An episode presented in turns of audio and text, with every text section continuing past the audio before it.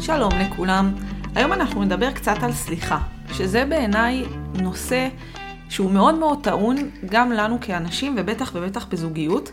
אה, וזה נושא שתמיד מעורר שאלות ומחלוקות וריבים ותחושת פגיעה ו- ותחושת ריחוק. וזה באמת אחד הדברים המורכבים. ואני הרגשתי כמה זה מורכב לי, כתבתי על זה בפוסט פעם בעמוד פייסבוק שלי, הרגשתי כמה זה מורכב לי שיום אחד הבת שלי חזרה מהגן וסיפרה לי שהיום בגן לימדו אותם להגיד סליחה. זה אפילו היה פועל להגיד, זה, זה לא היה לבקש, זה היה להגיד. ומשהו בי נורא התכווץ. אני, אני לא הצלחתי כאילו להבין למה, למה, אני, למה זה מפעיל אותי, מה, מה קרה פה. אז נכון, ביקשו להגיד סליחה, ביקשו אה, לבקש סליחה, לימדו את זה. מה הבעיה? כולנו עברנו את זה בגן ויצאנו בסדר, נכון? לא ממש, אבל, אבל נגיד. ואז הבנתי ש, שבקשת הסליחה זה לא משהו שאפשר לסמן על וי. וכשמלמדים, תגיד סליחה, תבקש סליחה, כשלא מבינים בכלל את משמעות המילה, את מה היא אומרת, את איך היא מרגישה, את uh, מה סובב סביב הדבר הזה, זה נורא טכני. זה, זה קצת מוזיל מהמילה הזאת, זה קצת גורם לה להיות חסרת משמעות. כי הרי לילדים שהולכים לגן אין את ההבנה הרגשית והקוגניטיבית מה זה אומר סליחה. יש להם את היכולת לדקלם את זה. אה, עשיתי משהו כזה, אז אני אגיד סליחה. ומה זה נתן? מה זה עשה? האם זה קידם לאנשהו? זה נתן משהו? אמ, סביר להניח שלא. ובדרך החינוך הזאת בעצם יוצרים, מאז שאנחנו קטנים, שני תבניות לדברים כאלה. התבנית הראשונה היא אני אומרת סליחה ויאללה, עשיתי את שלי, סימנתי וי, אני יכולה לעבור הלאה. ואז יש לי גם את היכולת להגיד לצד השני, טוב, מה אתה רוצה? ביקשתי סליחה. אמרתי סליחה, מה, מה הבעיה בזה? תשימו לב גם לפעלים שאנחנו משתמשים. אני אומר סליחה, אני מבקש סליחה, זה, זה, זה נורא חשוב, זה נורא חשוב באיך שאנחנו תופסים בכלל את המילה הזאת. ומצד שני, כשמלמדים אותנו מגיל מאוד קטן, לבקש סליחה או לקבל סליחה, שאמרו לך סליחה, זה משהו מאוד מרצה. זאת אומרת, אני אמורה עכשיו לסלוח כי ביקשו ממני סליחה, אני עכשיו אמורה לעבור הלאה למרות שנורא כואב לי פיזית, רגשית, you name it, אני עכשיו אמורה לעבור הלאה כי אה, ביקשו ממני סליחה, אני אמורה לרצות את הצד השני, הגננת שהיא אומרת לי, ביקשו ממך סליחה, אז בואי בואי נתקדם, אני אמורה לרצות את זה עכשיו, למרות שהנפש שלי בפנים עדיין סוערת, למרות, שלי, למרות שהגוף שלי, לפעמים בגן זה, זה אחרי הרבצה, למרות שהגוף שלי עדיין כואב, אז אני צריכה לעבור הלאה. אז יש פה את שני הצדדים, שגם אני הופכת להיות מרצה, גם בבקשת הסליחה וגם בקבלת הסליחה. אני הופכת את הסליחה למשהו כל כך זול, שקל לי להגיד זה, אה, עשיתי משהו טוב, יאללה, סליחה. בוא נתקדם, בוא נעבור הלאה, אני את שלי עשיתי וי.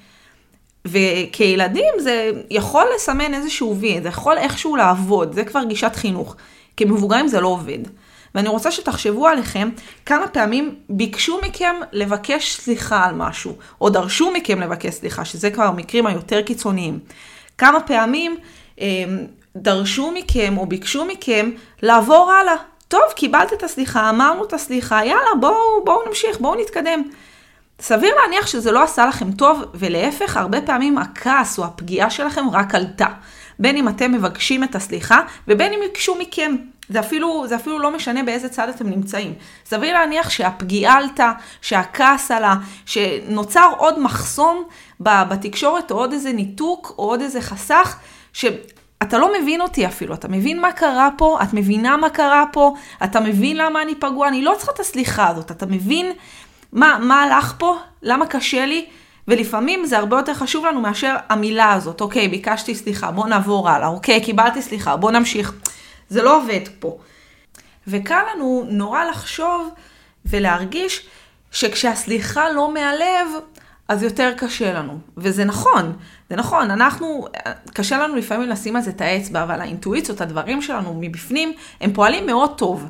ואנחנו לאט לאט עם הזמן אפרופו, תבקש סליחה, תגיד סליחה, אנחנו קצת דוחקים את זה הצידה, כי יש איזושהי נורמה חברתית. של מתי מבקשים סליחה, מתי מקבלים סליחה, מתי עוברים הלאה, מתי לא עוברים הלאה, זאת אומרת זה משהו נורא נורא מובנה. ואנחנו הזזנו קצת את התחושות והרגשות והאינטואיציה שלנו הצידה, כדי באמת להתיישר לפי הנורמה החברתית הזאת, על איך, על איך אני מתיישרת לפי זה. ואנחנו, שזה לא עובד לנו בפנים, שזה לא מרגיש לנו כנה, שזה לא מרגיש אמיתי, שזה לא מרגיש משהו שאנחנו יכולים להתקדם ממנו, אז אנחנו קוראים לזה, הסליחה הזאת לא הייתה מהלב. אני לא הרגשתי שזה מהלב, אז זה לא נכנס אליי פנימה. וזה נכון הרבה פעמים, כי זה כתוב, אני לא זוכרת את המקור, אבל אני חייבת לכם מקור, דברים שיוצאים מהלב נכנסים אל הלב. מה שבאמת יוצא מהלב נכנס ללב. אז קל לנו לקרוא לזה בשם שזה לא, נכ... לא יצא מהלב, אז זה לא נכנס אלינו פנימה. עדיין קשה לנו לסלוח, עדיין קשה לנו לעבור הלאה, עדיין קשה לנו להוריד קצת את רמת הפגיעה, עדיין קשה לנו להוריד קצת את רמת הכעס. וזה נכון, אבל אני רוצה למפות את זה קצת יותר לעומק מאשר משהו, זה לא היה זה. לא היה זה. אז מה זה כן זה? ובדיוק בשביל זה, אני רוצה שנדבר על שפות של סליחה. כי כמו שיש שפות של אהבה, דברים שנוגעים בנו ומרגישים לנו נכון, שהם יכולים לקרב אותנו והם יכולים להפיל חומות והם יכולים אה, לגרום לאהבה ללבלב ולפרוח, אותו דבר בסליחה. יש שפות של סליחה, שלא לכולם יש את אותה שפה ולא לכולם זה עובד אותו דבר. ולפעמים הסליחה שאמרו לנו היא באמת מאוד מאוד כנה, אבל היא לא נכנסה אלינו פנימה. ולפעמים אנחנו אומרים סליחה ובאמת מבקשים את זה מבפנים ומעומק הלב, וזה לא עובר לצד השני. משהו שם לא, לא קרה. ואז שוב, הפגיעה הולכת וגדלה, הכעס הולך וגדל, גם אם... כי, כי יש פה איזשהו פער. אני אמרתי, אני באתי הכי בטוב שלי, ומה קרה פה? יכול להיות שבמצב הזה, שפת הסליחה לא תואמת. ופה אני רוצה להתעכב על שפות של סליחה. על שפות של סליחה זה לא כדי לסמן את ה-V. זה לא אני, אוקיי, אני יודעת שעשיתי משהו לא בסדר, כמו בגן, בוא תגיד סליחה, בוא תבקש סליחה, בואי תסלחי לו. זה לא זה. ואם אתם מרגישים שאתם במקום הזה, אני רוצה רק uh, לסמן וי, זה לא זה, זה לא יעבוד. האינטואיציה שלנו והרגשות שלנו הם הרבה יותר חכמים מזה. הם יקלטו את זה. זה, זה, לא, זה, לא, יהיה, זה לא ייכנס פנימה.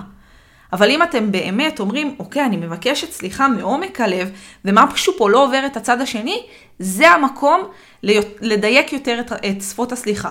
לדייק יותר את איך אנחנו מבקשים סליחה, ולא פחות חשוב, איך לנו כדאי לקבל את הסליחה. מה יעבוד עלינו, לא רק מה אנחנו ניתן לצד השני ואיך לבקש ממנו סליחה, אלא גם מה יעבוד עלינו. איזה סליחה ת, תצליח לחדור לנו ללב ולהוריד קצת את רמת הפגיעה ואת הכעס ואת הכאב ו- ו- ותצליח להוריד קצת את החומות. שזאת בדיוק המטרה. אז המטרה היא לא לסמן וי, המטרה היא באמת לדעת לזהות מתוך חשיבות ו- ו- ורצון רגשי, לדעת לבקש סליחה ולקבל סליחה. אז בואו נתחיל. אז דוקטור ג'רי צ'פמן באמת מיפה את זה לחמש שפות של מקבל סליחה ומבקש הסליחה. איך יהיה לנו יותר קל אה, להתרצות כשאנחנו כועסים וכואבים, ואיך יהיה לנו יותר קל לבקש סליחה בדרך הנכונה לבן הזוג שלנו, שגם הוא יוכל להתרצות ולסלוח ולהצליח איכשהו להתקדם אה, מעוצמת הפגיעה. עכשיו, כמו בכל דבר בעולם הרגשי והפסיכולוגי, אין פה שחור ולבן. זה אומר שיכול להיות שאתם תמצאו את עצמכם ביותר משפת סליחה אחת. אנחנו לא דיכוטומים, אנחנו לא או ככה או ככה. אנחנו הרבה הרבה הרבה אפור. ולפעמים אנחנו אפור חזק, ולפעמים אנחנו אפור קצת יותר בהיר, ולפעמים קצת יותר כהה. זאת אומרת, אנחנו מאוד זזים על הקשת. מה שכן, יש שפת סליחה שהיא... יותר מדברת אלינו מהשאר. גם אם מצאנו את עצמנו מתחברים לכמה שפות סליחה במקביל, יש עדיין אחת שהיא יותר מרכזית. ואם אתם לא מצליחים עדיין להבין מהי האחת שהיא יותר מרכזית, אני מזמינה אתכם להיכנס לדף הפייסבוק שלי, איפה שאני אעלה את הפרק הזה של הפודקאסט. מתחת בתיאור של הסרטון, אני אעתיק לכם לינק. והלינק הזה הוא בעצם שאלון של איזה שפת סליחה היא באמת השפה שהיא יותר עובדת עליי, שהיא יותר חזקה אצלי ויותר דומיננטית. אמ, חוץ מזה, שתיכנסו לדף הפייסבוק שלי ותעשו לייק, כי זה חשוב, וזה מגביר את המעורבות, ואני יכולה ליצור לכם תכנים הרבה יותר טובים ככה, אז תעשו את זה גם, אבל זה הערת סוגריים. אז חמש שפות של סליחה של ג'רי צ'פמן, קדימה. השפת סליחה הראשונה זה הבעת חרטה. זה אלו ש, שהשפת סליחה שלהם זה הבעת חרטה. חשוב להם להרגיש שהפרטנר שמבקש את הסליחה הזאת, הוא באמת באמת מרגיש תחושת צער, כאב, בושה על הפגיעה. הוא לוקח אחריות אמיתית על מה שקרה, ולאלה שהבעת אה, חרטה, זה שפת הסליחה שלהם, כשהם ישמעו את המילה אני מצטערת, אני באמת באמת באמת מצטערת, סביר להניח שזה יעבוד. זה, זה יצליח לרצות אותם, זה יצליח לעשות להם משהו בלב, זה יצליח להזיז אותם לרגע מעוצמת הפגיעה והכאב שלהם. אז אני מצטער אה, שבאמת מכוון באופן אמיתי, זה יכול להספיק לאלה ששפת הסליחה שלהם זה הבעת חרטה. עצם זה שהביעו חרטה בפניי, ובאמת אמיתית, ולקחו איזושהי אחריות, מדהים. השפה השנייה של שפת סליחה זה קבלת אחריות. לאלה ששפת הסליחה שלהם היא קבלת אחריות, חשוב להם לשמוע משפטים מהפרטנרים כמו אני פישלתי, זאת הייתה טעות שלי, זאת אשמתי, אני מבין שהייתי לא בסדר. אמ, יש פה אלמנט מאוד מאוד מרכזי בקבלת אחריות של ויתור על אגו. ולאלה שרוצים לבקש או צריכים לקבל את, אה, את שפת הסליחה הזאת, הם צריכים להרגיש שיש פה משהו אה, של אגו שוויתרו עבורם. כי אם לא יהיה פה איזשהו אלמנט ויתור על אגו של זה, זה אני, זה עליי, זה טעות שלי, זה אני הייתי לא בסדר, זה לא יעבוד לאלה שזאת שפת הסליחה שלהם. הם צריכים לשמוע את זה. הם צריכים לשמוע את הקבלת אחריות על זה שהצד השני פיקשש ועשה טעות. הם צריכים הם, אה, הם, שיורידו מהאגו, וככה הם יוכלו להתרצות קצת יותר. השפה השלישית של שפות אה, סליחה זה חזרה בתשובה. זה אנשים אה, שצריכים לשמוע את המוכנות של הפרטנר שלהם לשינוי. זה אומר באמת לחזרה בתשובה, הרי בחזרה בתשובה אנחנו עושים שינוי. אני, אני מבין מה היה לו בסדר, ואני משנה את זה הלאה. אני משנה את המעשים שלי, אני משנה, מנסה לשנות את המידות שלי, אני מנסה אה, כל מיני דברים אה, כמו, כמו בחזרה בתשובה. בדיוק אותו דבר. אני אה, רוצה שיהיה משהו ממשי, ולא רק בעולם המחשבה, אלא חשוב לי, החזרה בתשובה, חשוב לי שזה יהיה בעולם המעשה. גם אם זה משהו מאוד מאוד קטן, שאני לוקח על עצמי, אה, או שבן הזוג שלי שפגע בי לוקח על עצמי, זה צעד קטן לשינוי וזה מה שאני צריכה. אני צריכה את החזרה בתשובה הזאת והמוכנות לשנות ולעשות אפילו צעד קטן לעבר השינוי, כדי שזה לא יקרה עוד פעם. ש, שאנחנו נוכל לעבור את זה, שאנחנו נוכל לגדול מזה. אז החזרה בתשובה טומנת בחובה את הרצון אה, והמוכנות של הפרטנר לשינוי. וככה אני אוכל לעבור. אני אדע שדבר כזה אה, לא יקרה, וגם אם זה יהיה בצעדים קטנים, עדיין יהיה פה שינוי. אוקיי. השפה הרביעית של שפות סליחה זה לפצות. אנשים ששפת הסליחה שלהם זה פיצוי, הם רוצים לקבל פיצוי על הפגיעה. כדי שהפיצוי באמת יעבוד, זה צריך להיות מותאם לשפת האהבה שלהם. אתם מבינים? זה קצת tricky. אם אני רוצה לפצות את בן הזוג שלי אחרי שקרה בינינו משהו, ואני יודעת ששפת הסליחה שלו זה שפה של פיצוי, אבל שפת האהבה שלו היא שפה של מילים. ואני באה ומביאה לו מתנה. אז הנה, הבאתי את הפיצוי, הבאתי מתנה. מה קורה? למה, למה, למה זה לא קורה? כי זה לא מדבר אליו, זה לא שפת האהבה שלו. אז כדי לדעת את שפת הפיצוי, גם צריך לדעת את שפת האהבה. כי אם אני אבוא לבן הזוג שלי ואכתוב לו מכתב, כי אני יודעת שהוא בן אדם של מילים, וככה אני אראה את הפיצוי של מכתב ש... שמראה כמה אני מצטערת, כמה הקשר שלנו חשוב, כמה וכולי וכולי, זה יעבוד עליו הרבה יותר מאשר שאני אביא לו מתנה, כי הוא בן אדם של מילים. או אם בן הזוג שלי הוא בן אדם של, של זמן איכות, אז אם אני אבוא אליו עם אה, מילים, זה לא יעבוד. אבל אם אני אפנה עבורנו זמן שרק אנחנו יושבים ואני אעשה דייט שהוא פיצוי, ובלי פלאפונים, ואנחנו רק שנינו, ואנחנו נתמקד בזמן האיכותי שלנו, והוא יבין וירגיש, ובאמת יבין כמה הוא משמעותי עבורי, וירגיש כמה הוא משמעותי עבורי, זה יעבוד עליו הרבה יותר. השפה של פיצוי היא לא רק להביא משהו, זה אמור להיות פיצוי שקולע לשפת אהבה. כי אז אנחנו חודרים את שתי החומות. גם עשינו מחווה מחממת לב של שפת אהבה, וגם הבאנו פיצוי שתואם לזה. כי אם זה לא יהיה תואם, זה לא יעבוד. עדיין יהיה פה, אוקיי, הבאת לי מתנה ו, אוקיי, הבאת לי מכתב ו, זה לא, זה לא, זה לא זה. אז מי ששפת האהבה שלו זה פיצוי, שצריך לעשות שיעורי בית כפולים, אמ, גם לעשות את הפיצוי, וגם להבין באיזה דרך תדבר אליו. מה שפת האהבה של בן הזוג שלי ומה, ומה יגרום לו באמת להתרצות. השפה החמישית זה בקשת מחילה. שימו לב שאני אומרת בקשת מחילה ולא דרישת מחילה. כי בקשת מחילה זה משהו מאוד מאוד מאוד חשוף. אי אפשר לדרוש את זה ממישהו, אי אפשר, זה אפילו לא, אני לא חושבת שיש פועל בעברית שיכול לחבר את שני, את שני המילים, את צמד המילים האלה. בקשת מחילה, אני צריכה לזכור כמה שאני כועסת וכמה שאני פגועה, אם אני יודעת שזאת שפת הסליחה שלי, זה מעמיד את בן או בת הזוג שלי במקום מאוד מאוד פגיע וחשוף.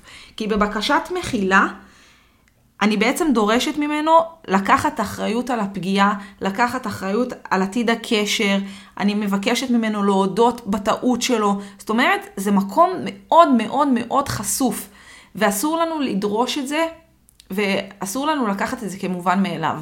ואני בדרך כלל לא משתמשת במילים כמו אסור. מה זה אסור? אנחנו בסוף אנשים ואנחנו מרגישים מה שאנחנו מרגישים. אבל אם בן הזוג שלי אה, בא אליי בבקשת מחילה, כי אני יודעת שזאת שפת הסליחה שלי, אני צריכה מאוד מאוד לזכור שהוא כרגע מאוד חשוף עכשיו. כי זה, זה לקחת את, אה, את הריב ואת הצורך לבקש סליחה, ובטח גם הוא פגוע, כי הוא הצד השני בריב הזה, ובטח גם הוא כועס כי הוא הצד השני בריב הזה.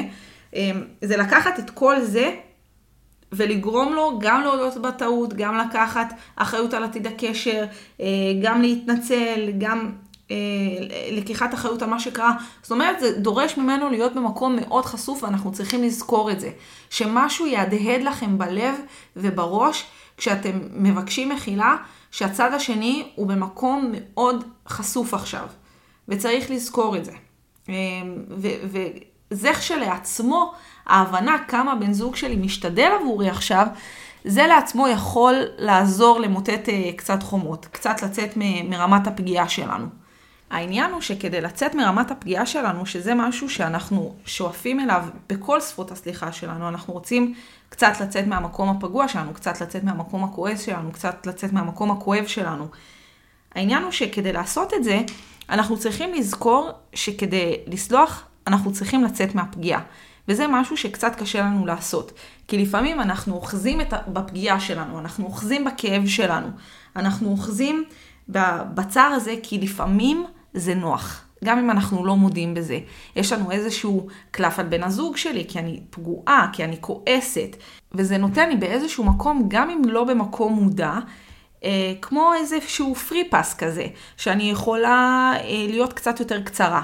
וקצת אה, יותר אה, עצבנית, וקצת אה, יותר אה, להיות אה, לא נעימה ועוקצנית במילים שלי, ופחות חמימה, כי, כי אני כועסת, כי אני פגועה.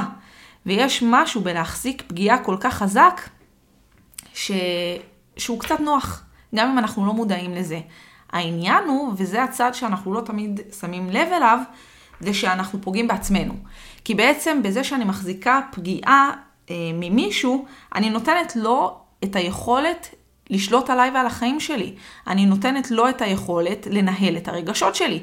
עכשיו אני כועסת כי עשו לי משהו מוצדק ככל שיהיה, או מעצבן או כואב ככל שיהיה. מישהו עשה לי משהו ואני לא מצליחה לשחרר את זה. אני אוחזת בפגיעה הזאת, אני אוחזת בכאב הזה, ובעצם אני, אני פוגעת בעצמי. אני לא נותנת לעצמי לשמוח באמת, אני לא נותנת לעצמי לאהוב באמת, אני לא נותנת לעצמי את היכולת לעבור ימים מבלי שאני כועסת או פגועה על מה שעשו לי.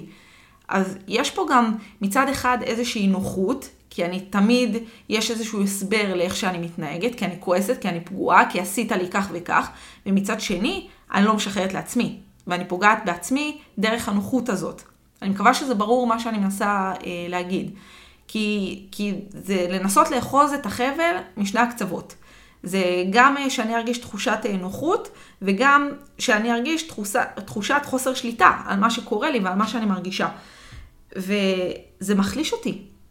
כשאני לא משחררת פגיעה, כשאני לא מצליחה לשחרר את הכאב, זה מחליש אותי, כי מישהו אחר מחליט מה אני חווה, מה אני מרגישה, אה, איך נראים החיים שלי ואיך נראה היומיום שלי, וכמה מהיום שאני מתעסקת בכאב או בפגיעה או בצער, במקום להתעסק בדברים שהיו עושים לי טוב. אז, אז הרבה פעמים אנחנו בוחרים בדרך הזאת לא במודע, וזה לא אשמתנו, וזה לא, זה קורה באופן טבעי כי אנחנו אנשים, וכיצורים בעלי רגשות אנחנו גם אנשים מורכבים. לא תמיד יש הסבר לאיך אנחנו מרגישים ואיך אנחנו פועלים. אבל ככל שאנחנו נעלה את זה יותר למודעות שלנו, ככה אנחנו נוכל לדעת לשלוף את זה ולהגיד, אוקיי, זה מה שאני עושה עכשיו. האם אני רוצה לעשות את זה? כי אני תמיד אומרת שידע זה כוח. ככל שאני אדע לשיים את זה, אה, לתת לזה שם, לשיים את זה ולהבין מה קורה לי עכשיו, אני אוכל להחליט איך להתנהל בתוך הדבר הזה. זה כבר לא ינהל אותי, אלא אני אנהל את זה. ויש פה משהו מאוד מאוד חשוב, שחשוב לדעת. במקביל, חשוב לי שנזכור, גם כמבקשי הסליחה וגם כמקבלי הסליחה, שהסליחה היא לא המטרה. הסליחה היא חלק מהדרך. נחזור לתחילת הפודקאסט. האם כשמבקשים ממני סליחה אני אמורה לעבור הלאה רק כי ביקשו ממני סליחה? האם כשאני מבקשת סליחה, אני מצפה, אוקיי, יאללה, ביקשנו סליחה, בואו נתקדם רק כי ביקשתי סליחה? התשובה בשני המקרים היא לא. כי סליחה היא חלק מהדרך ולא המטרה הסופית. הסליחה היא באמת אבן דרך. וכשמבקשים את הסליחה אה, בשפת הסליחה שעכשיו דיברנו, זה יכול לקדם קצת יותר את התהליך מאשר סליחה כנורמה חברתית. זה יכול באמת להרגיש ממקום יותר אמיתי וממקום יותר אה, מקדם מאשר ביקשתי כי צריך, אמרתי כי צריך, תעברי הלאה כי צריך, תעבור הלאה כי ככה זה קורה. אז שפות הסליחה באמת יכולות אה, להתניע את התהליך בצורה הרבה יותר טובה והרבה יותר נכונה והרבה יותר מדויקת. אבל זה מתניע תהליך. זה אומר שהרבה פעמים אנחנו פגועים ובפנים נשאר לנו עדיין הפגיעה. אנחנו עדיין מצולקים, אנחנו עדיין יש לנו שריטה, עדיין כואב לנו, ובקשת הסליחה אמ, שנכנסה לי ללב ככל שתהיה, היא לא מוחקת הכל. והיא גם לא אמורה למחוק הכל, כי זוכרים, אמרנו שהיא רק מתניעה תהליך, היא רק אבן דרך בתהליך. וסליחה, סליחה אמיתית תקרה כשבאמת נבין שאנחנו פה בתהליך של בנייה, שאנחנו הולכים לבנות אבן אחרי אבן, שאנחנו הולכים באמת להחזיר את האמון, שאנחנו הולכים באמת לכיוון שיגרום לנו להתייחס בהרבה יותר טוב אחד לשני. ואז אתם זוכרים, הקלטתי את זה באחד הפודקאסטים, שיש לי הרבה יותר טוב להיאחז בו, הזרה מקבל מקום אחר, הוא כבר הולך לרקע, קצת יותר וקצת יותר. אה, ככה זה עובד. אנחנו חייבים לעשות טוב כדי לבנות, אנחנו חייבים לעשות בנייה כדי שיהיה טוב.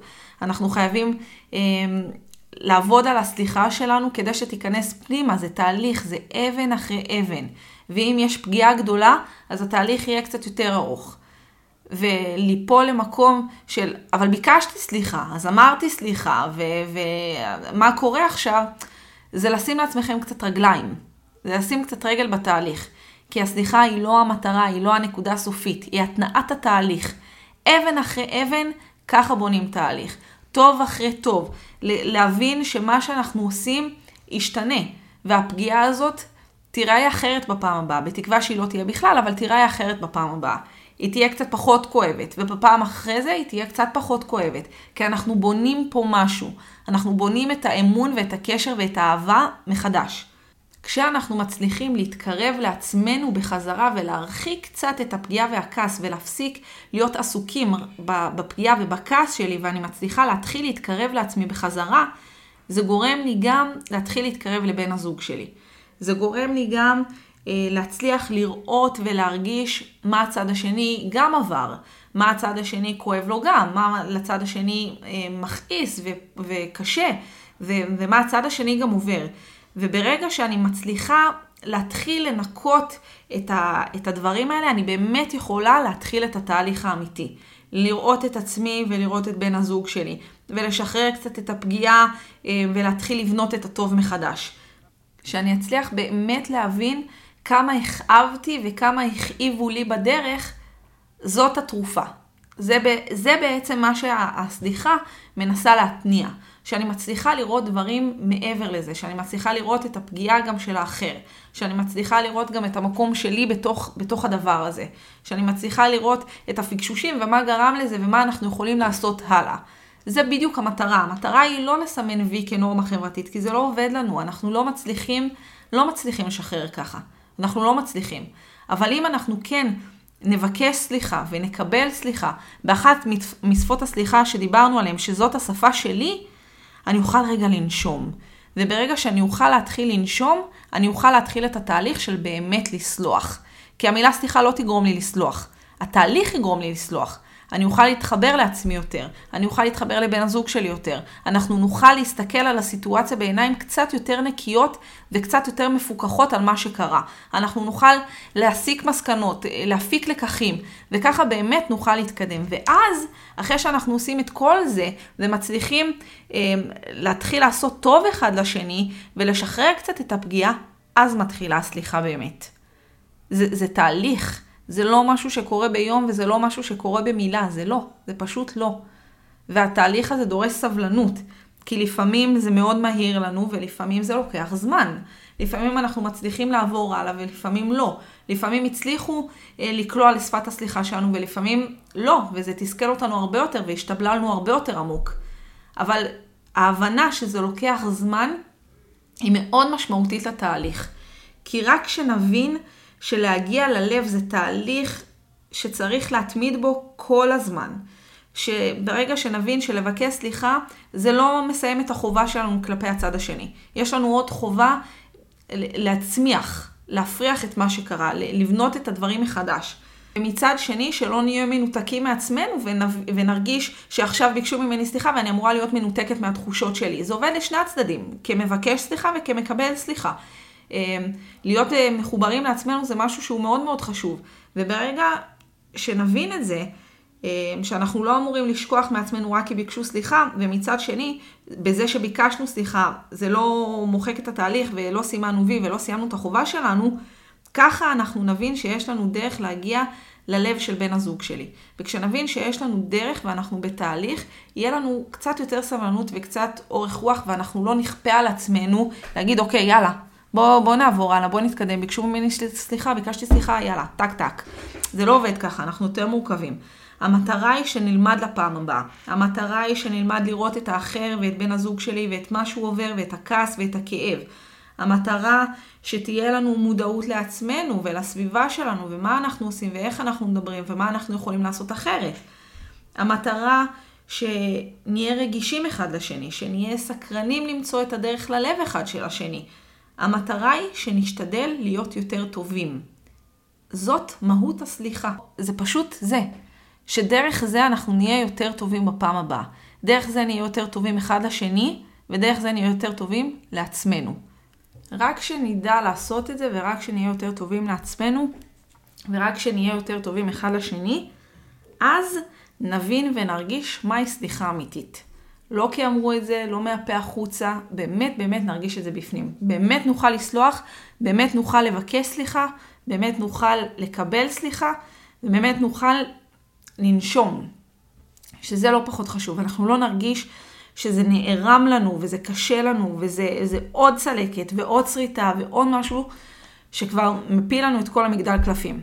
זה באמת יגרום לנו להבין ולהרגיש מהי סליחה אמיתית. איך נראה תהליך של סליחה, כמה הוא דורש סבלנות וכמה הדרך משתלמת, כי בסוף יהיה לנו יותר טוב. וזו המטרה שלנו, שיהיה לנו יותר טוב. לנו, כאנשים. ובזוגיות, שזו המטרה, לשמה התכנסנו. אז לפני שהפרק הזה נגמר, אני מזמינה אתכם לעשות לי לייק בעמוד פייסבוק שלי, זה נורא נורא חשוב לי. אה, ודבר שני, בתיאור הסרטון, בעמוד בפייסבוק אתם תמצאו את השאלון שיעזור לכם להבין בדיוק מהי שפת הסליחה שלכם. אם לא הצלחתם לזהות את זה בעצמכם, אז זה יכול לעשות לכם סדר. אז אני מעתיקה לכם את הלינק, תעשו לי לייק בעמוד, ואנחנו ניפגש בפרק הבא. וכמו תמיד, כדאי לכם לנסות, תנסו, מקסימום תצליחו.